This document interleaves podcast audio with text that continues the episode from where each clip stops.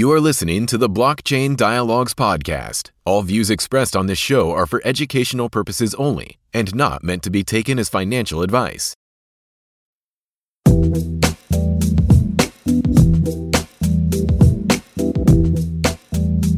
Hello and welcome to another episode of the Blockchain Dialogues podcast with your hosts Krishna and Nikhil. In this podcast series, we analyze various cutting edge technologies and projects in the field of blockchains, DLTs, and cryptocurrencies. So, for today's episode, we thought that we are pretty much in early 2023 and uh, we are coming off of a pretty eventful 2022 for the crypto and blockchain space as a whole, both in good ways as well as bad ways. Uh, so we thought it would be a good idea to kind of discuss some of the main uh, developments and happenings uh, in the crypto space over the past year, uh, where we currently stand with it, and uh, uh, what are some of the things that we can look forward to for the rest of 2023 or even after that. So I guess there's many different things to talk about. I mean, a lot happened in 2022. You know, we were coming off of this DeFi and NFT craze, riding on a lot of hype from mainstream industries, especially uh, the entertainment industry. Uh, but as has happened in the past with crypto, the hype finally died out. Uh, a lot of people who jumped into the space to make a quick buck, uh, not really knowing what they were getting into, uh, they eventually lost a lot of money. Uh, I mean, there were multiple hacks, multiple rug pulls that happened in DeFi protocols. several stable coins became unstable, or to be more specific, lost their peg with the dollar. So uh, I would say plenty of reality checks that happened for the industry, to put it mildly. Uh, but keeping the negative stuff aside, uh, I guess it's also kind of important to look at what actual developments happened in the crypto space, you know, from, from the development standpoint. So uh, with that in mind, uh, let's start off today's discussion by looking at Ethereum.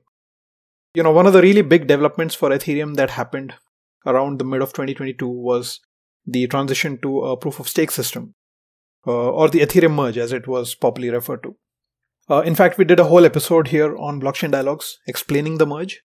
So, uh, if you're interested, uh, please check out episode 45, where we discussed uh, what the merge was, what changes it brought with it, and uh, how it affected the Ethereum ecosystem as a whole. And apart from that, I guess it's also worth discussing about this paper that Vitalik and two others wrote about the decentralized society, right? So, uh, Nikhil, would you like to speak about uh, Ethereum's merge, a quick recap of what it means, and maybe uh, we can also go into the decentralized society concept introduced by Vitalik after that. Sure. Uh, yeah, that that makes uh, sense. So, uh, to looking in looking at Ethereum, it's been kind of a big year for Ethereum last year. Even though it may seem that from its price, it doesn't seem to have been the case, but uh, from the uh, development perspective and uh, the roadmap perspective, uh, yes, last year uh, the Ethereum merge finally got uh, completed. So, if you remember, that it was initial the the beacon chain was started in 2021, and it was projected to become the main chain, and Ethereum is supposed to move into a new uh, proof of stake uh, paradigm. Uh, and uh, that happened very smoothly on September 15th uh, of 2022. Uh, and that, that from that particular point onwards, Ethereum basically transitioned from a proof of work consensus blockchain to a proof of stake consensus blockchain. On the face of it, from a external user or a consumer of Ethereum's perspective, uh, not much has changed. Uh, the Ethereum gas fees, for example, there's no big change there. The speed at which Ethereum uh, does its transactions and uh, uh, finalizes blocks is still uh, pretty much similar to what yeah, I think I think that was one of the key clarifications that a lot of people had to give while the merge was happening that yeah. uh, you know uh, the transition to proof of, proof of stake doesn't mean magically uh, fast uh, transactions and cheaper transactions exactly. right right yeah so so this is basically so uh, one one might uh, you know question okay so what actually happened right well what what what was all the big deal about and the most visible change over there is that uh, is in terms of the energy consumption. So uh, Ethereum, the Ethereum network's energy consumption dropped by 99.5%. So to put this in perspective, before uh, the merge, September 15th, Ethereum was the second largest proof of work blockchain after Bitcoin. And uh, therefore, uh, it had a huge amount of energy consumed uh, energy spent uh, doing the proof of work process uh, and and solving the proof of uh, work puzzles and all of that went away right and uh, now basically argue them and i've seen charts where they say the ethereum network's proof, power consumption is less than paypal's power consumption which I mean, I'm not really sure about what, what metrics that they use for that, but uh, I mean, plausible. Uh, the other big thing over here, so is the uh, movement in terms of you know setting the stage.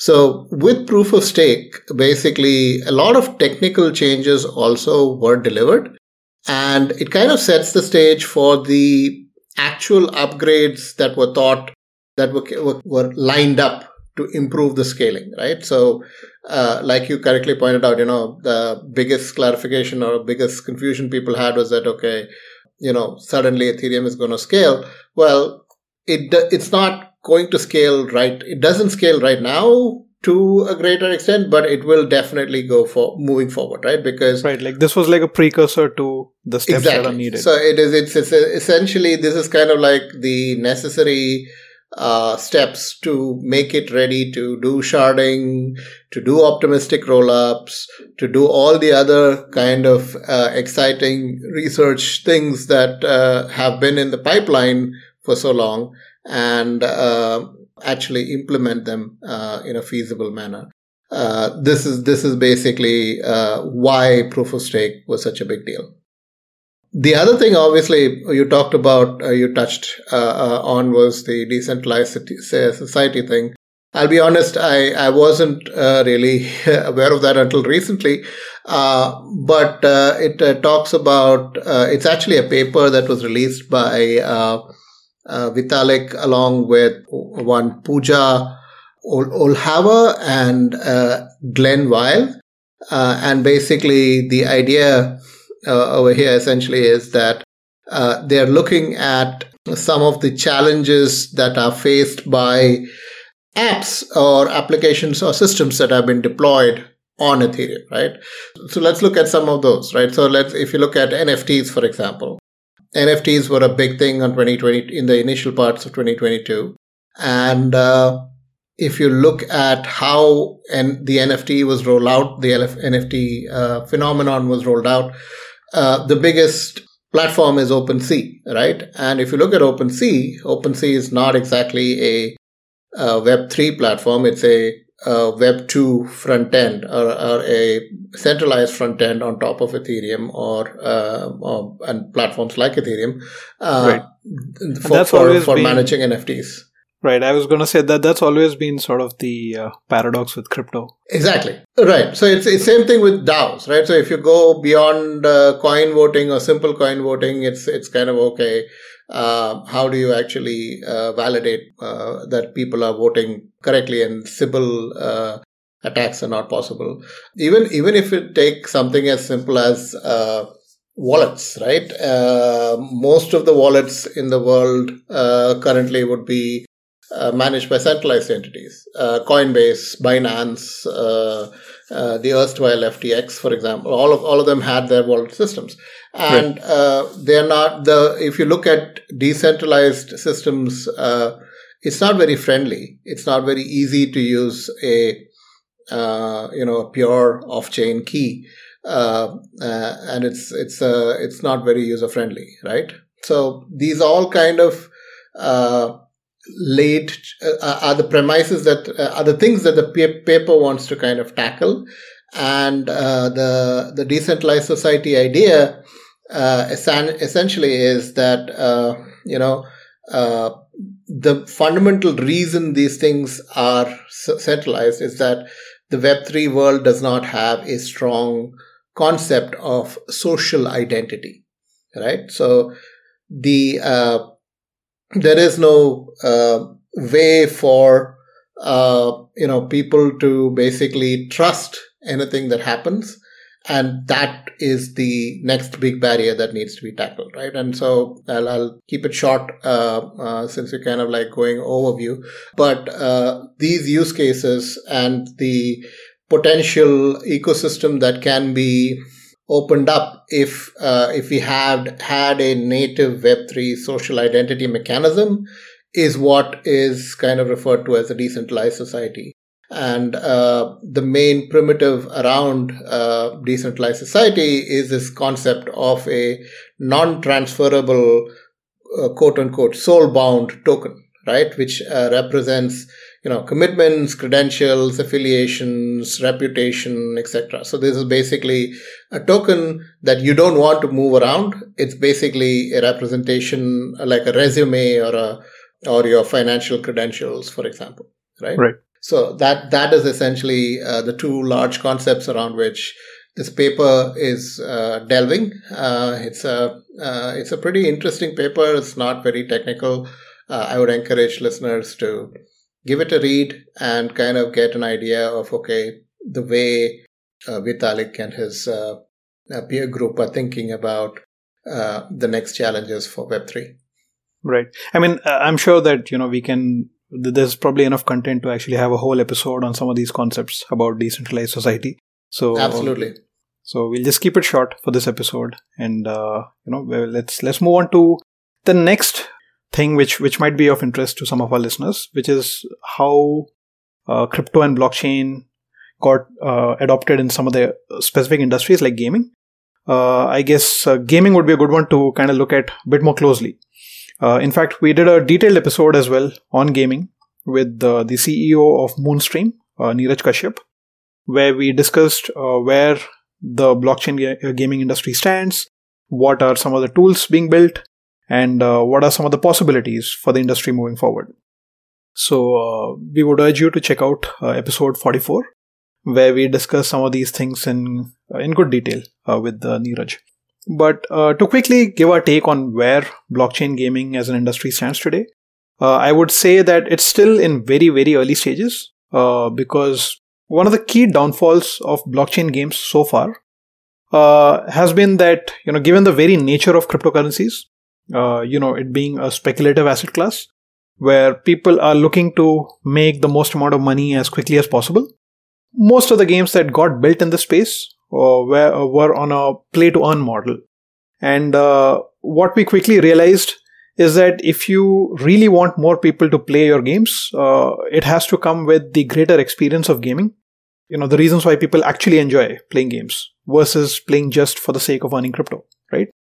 Uh, and most traditional gamers would not go near these games, you know, if, if, if, their only value addition to the space was a model to earn money, right?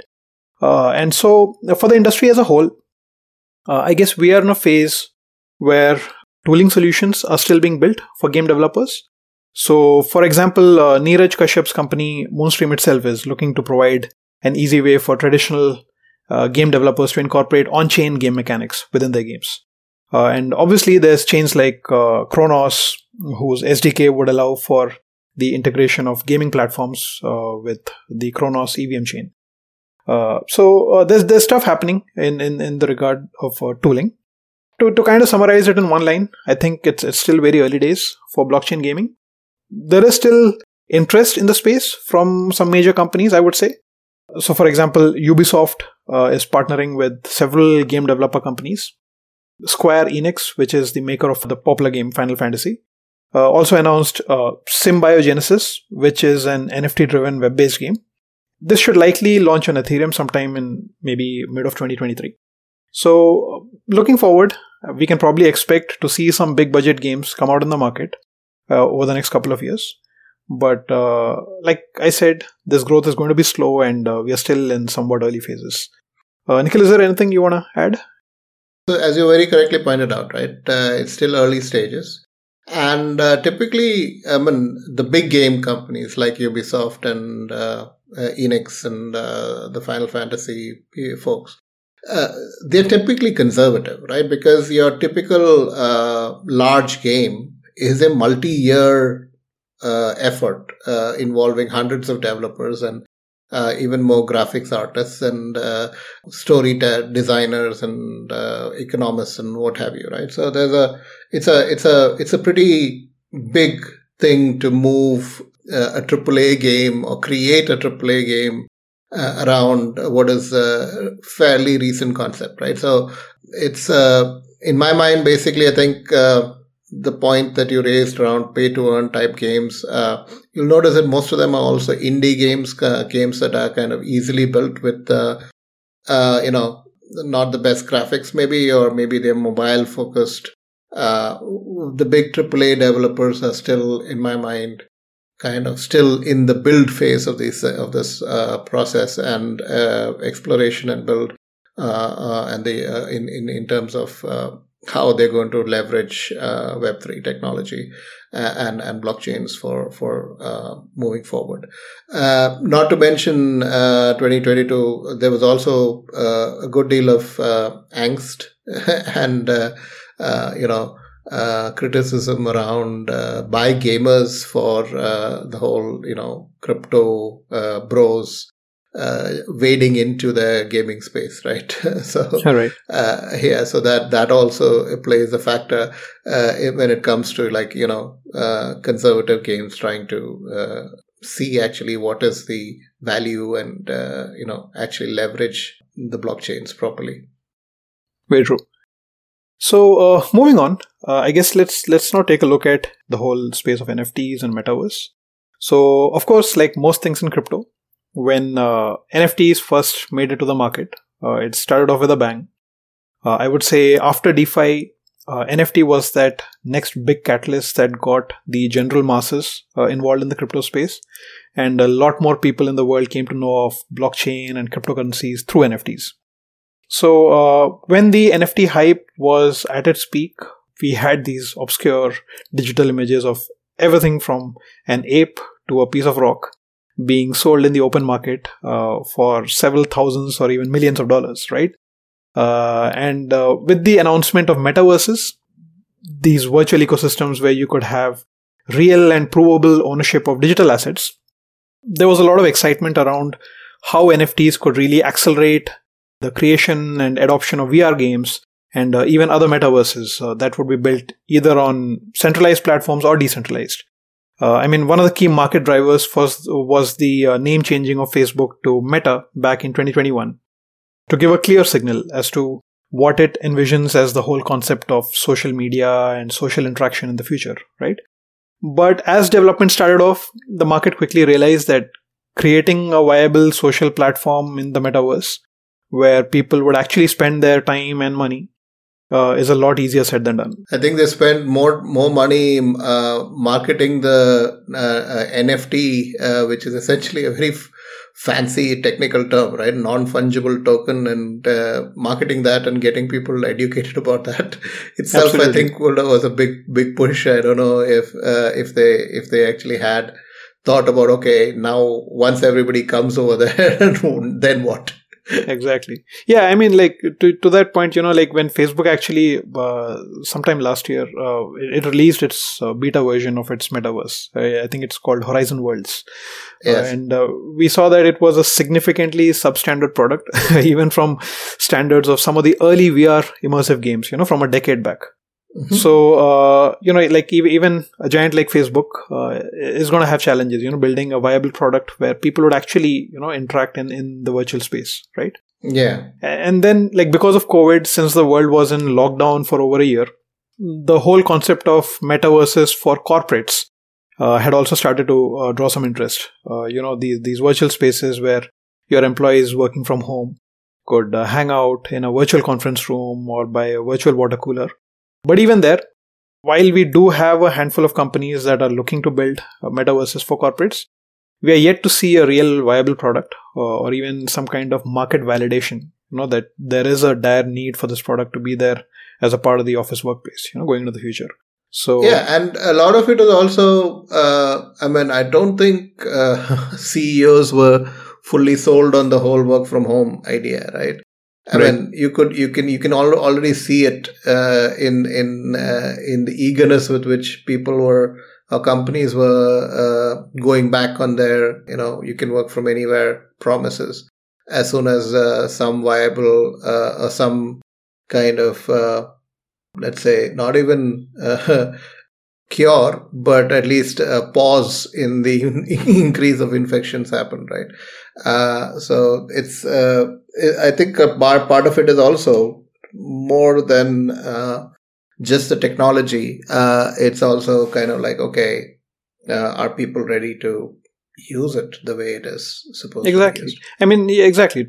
To that point, you know, like beyond the initial hype, right? Like if you, if you actually look at the number of people who have active profiles on some of these platforms, that really hasn't grown much, you know, in, in 2022. You know, so uh, like uh, initially there, there there was a hype around these concepts, but like you mentioned, you know, once you actually start using these platforms, you see that okay, it's it's not really adding that much value to the way or you know to, to the company's uh, top line or bottom line. It, it's not really making a significant difference you know in terms of productivity or at least at least in the in, in the in the version that it, it exists today. To to put it in a nutshell uh, you know i think a lot remains to be proven yet both from a market standpoint as well as the viability of the tech to build such platforms so uh, i guess moving on let's talk about some of the uh, bad stuff that has happened in crypto this past year uh, I mean, uh, we won't go into the details of each of the hacks and rug pulls or crashes that happened because uh, there were too too many, and honestly, at this point, it's kind of old news. However, uh, to kind of give a glimpse of the stuff that went wrong, first I would mention some of the stable coins that lost their dollar peg. There was the uh, Terra Luna crash that happened, you know, and then very similar to that, there was this neutrino crash that happened for the Waves ecosystem, and several cross-chain bridges as well got hacked you know during this period and billions of dollars of funds were stolen through these hacks. Uh, the most prominent one being the ronin bridge hack which was a bridge supporting the game axie infinity. And then like to kind of uh, close the year. Uh, one of the big news was the crash of ftx right? Which which will probably go down as one of the biggest events that brought down the sentiment for crypto industry as a whole this past year. Nikhil do you, do you want to touch on you know? Yeah i mean just to kind of uh, the thing is that uh, ftx was actually the tail end of a larger collapse right? So you had three arrows capital uh, collapsing which actually kind of led to uh, a lot of the uh, circumstances right, right, for the ftx thing. I mean not to say that the ftx thing would not have happened anyway uh, I, I, think it would have, but it definitely accelerated it. It's kind of a reflection, I think, of the reality of uh, building uh, very highly speculative instruments on uh, unregulated markets and new technologies uh, in a global way uh, without much uh, regulatory guidance or even regulatory. it, it, it was a pretty much a wild west, right? So yeah. it, it was inevitable, I think, but hopefully I, I mean, I keep saying this every time. Uh, regulations would uh, would uh, come up, and uh, we would have some kind of clarity from uh, the regulatory bodies and uh, some kind of oversight to kind of at least make this a little bit more sane. Let's say. Even even outside regulations, you know, I would just add that you know after all of these events, the various hacks and crashes uh, I think one change that uh, we have seen and that we are going to see more of uh, is the fact that security is kind of going to become front and center for evaluating a lot of the crypto projects going forward. Uh, I mean, uh, everything from the ICO boom to the NFT craze, we saw ridiculous amounts of money being thrown into crypto projects almost recklessly, you know, both from VCs as well as retail investors.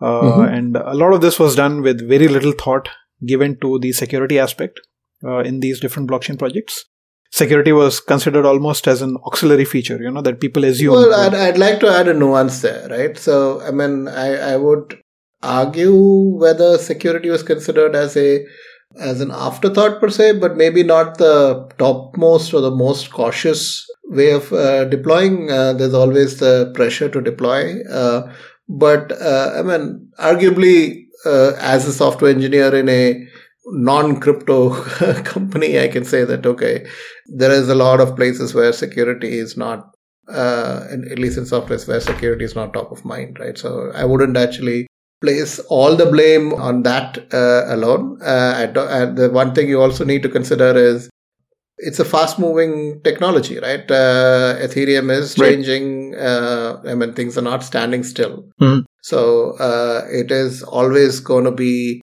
uh, a challenge. I think one thing that might have uh, contributed here would be, at least if you think about insecurity, maybe thumbs up. This would would uh, would be improved uh, moving forward hopefully is that uh, people used to think that okay um, i built something i got it audited and now i've deployed it and uh, that one audit is enough right? Which is not uh, patently not the case right? Every change that you make in fact not even you if every ch- any change to any of the libraries that you you you use or even the underlying blockchains uh, that you're dependent on right any change in any of them basically would require uh, secure proper security uh, checks and right. uh, yeah so so it's not i mean i think one of the things that uh, we must consider is that hey um, you can't treat this like a regular startup platform uh, and uh, you have to continuously invest in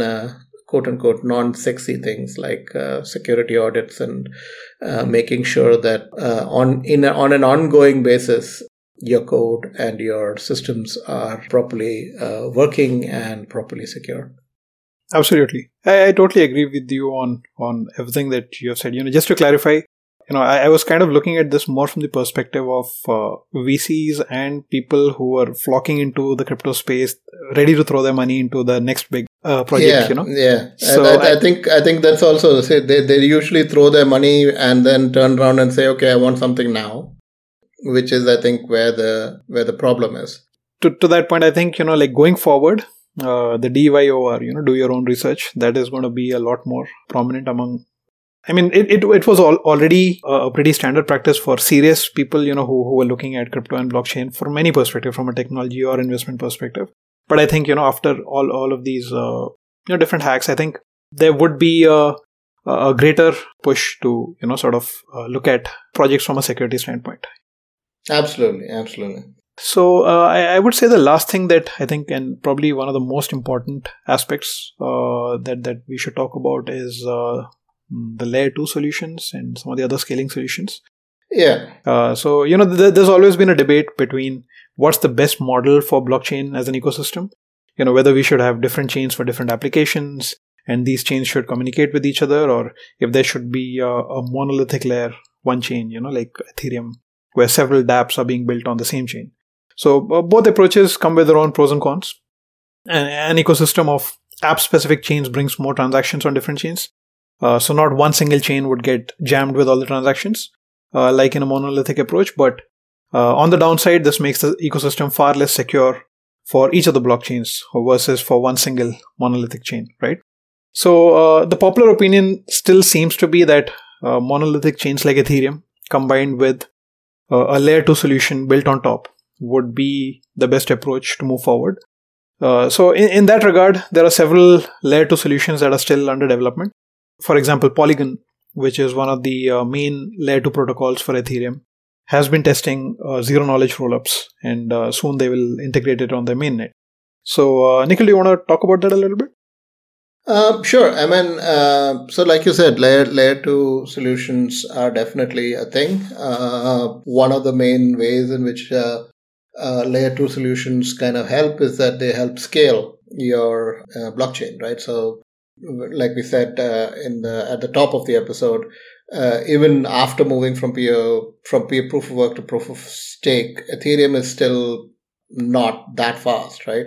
So you still probably want to do uh, your development or build your app on top of a layer two solution, and Polygon is a is one of those solutions. It, it's interesting, I, I think, is that uh, from, from when you step back and look at it from a uh, macro perspective, right? It's almost as if that the layer two chains are kind of like experiments that are being done uh, uh, where they actually try out uh, the new technologies, right? It's it's a very kind of nice way to kind of experiment and uh, see, okay, is this particular uh, research idea viable? And and is it something that can be then pulled in into the lower levels as it becomes more mature? So uh, in in the on that uh, count, uh, Polygon is basically looking at zero knowledge rollups, which at a very high level, basically uh, uses zero knowledge proofs to kind of consolidate a bunch of transactions and uh, and and kind of put that one consolidated transaction on the main chain instead of uh, you know doing a faithful one to one representation of whatever happens on the layer two chain in the main chain. So uh, this is basically powerful because uh, of the zero knowledge part, which allows it to kind of compress that information in a in a manner that uh, still uh, retains the uh, proof part of it. So you can prove that okay, the transactions within were added and uh, not removed, for example, or censored, for example, all of those kind of things, right? So uh, that's uh, basically, I think, one of the main things that Polygon is working on uh, uh, and uh, I mean, there is other stuff also happening in terms of layer one players. there are new blockchains coming up. Diem, for example, which was a blockchain that uh, originally came out of uh, Facebook and got shut down, um, some of their uh, team has basically come out with a new set of a couple of new uh, layer one protocols as well, which is going to be interesting. I don't have too many details, unfortunately, but uh, they're called Aptos and uh, SUI, uh, SUI. And then there's uh, another big one, which is uh, Avalanche, which is looking at novel leaderless consensus protocols. And using DAGs as well to organize transactions. Uh, which is uh, yet another interesting player that is coming up. Uh, I mean, just to say, kind of like if you want to look at 2023, the way I see it, uh, it's it's kind of like uh, from the external perspective. this is yet another winter, right? So just like the right. famous AI winters, this is a crypto winter right now. Uh, uh, at least from the perspective of you know the average investor or the average crypto bro who's trying to make money, uh, probably the opportunities are less.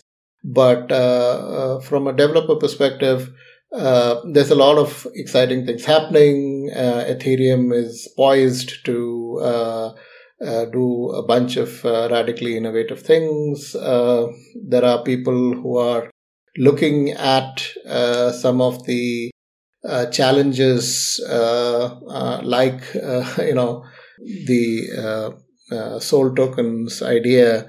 And there's also you know a bunch of interest in stuff that uh, around proof of stake right? So one of the things i think uh, we've uh, kind of realized after 2022 is that proof of stake is growing stronger.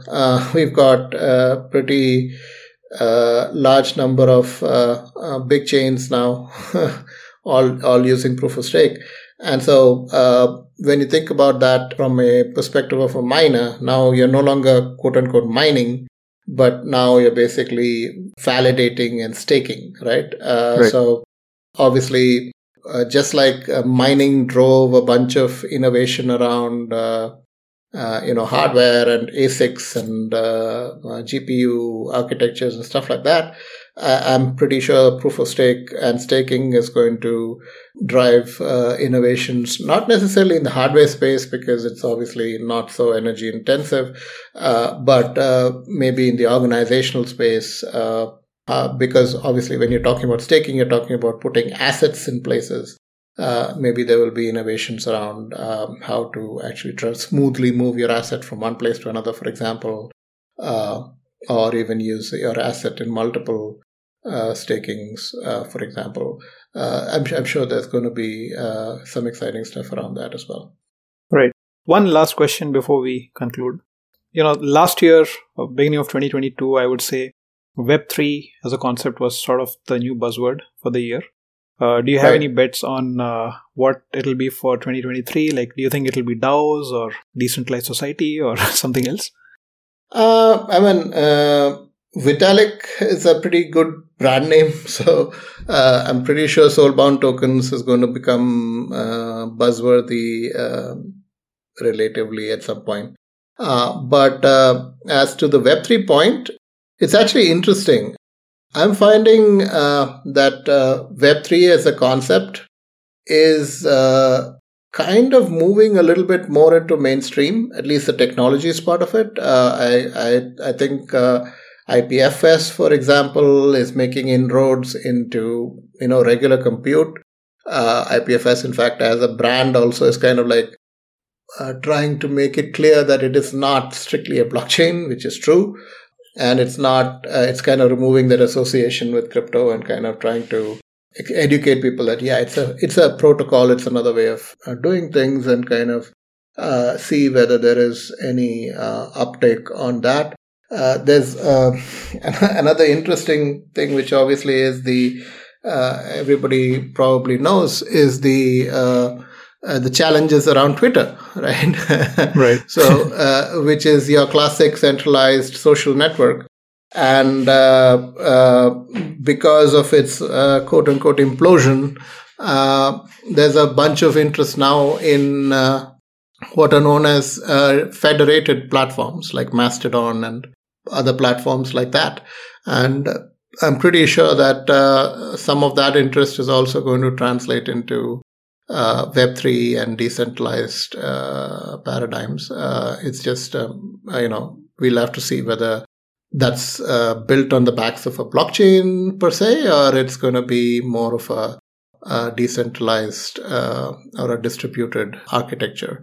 Uh, Mastodon itself is actually kind of an interesting uh, example of this. Uh, uh, it's not truly a blockchain. There's no incentives or anything. But uh, if you look at it, it's a bunch of uh, different nodes run by different groups of people, and they can talk to each other, right? Which is, if you uh, look at it with the right lens, looks like a blockchain network. All right, folks, that concludes our podcast. You can subscribe to us on iTunes, Google Play, and Spotify. Also, you can learn more about us at bcdialogues.com. Thanks again for joining. See you next time.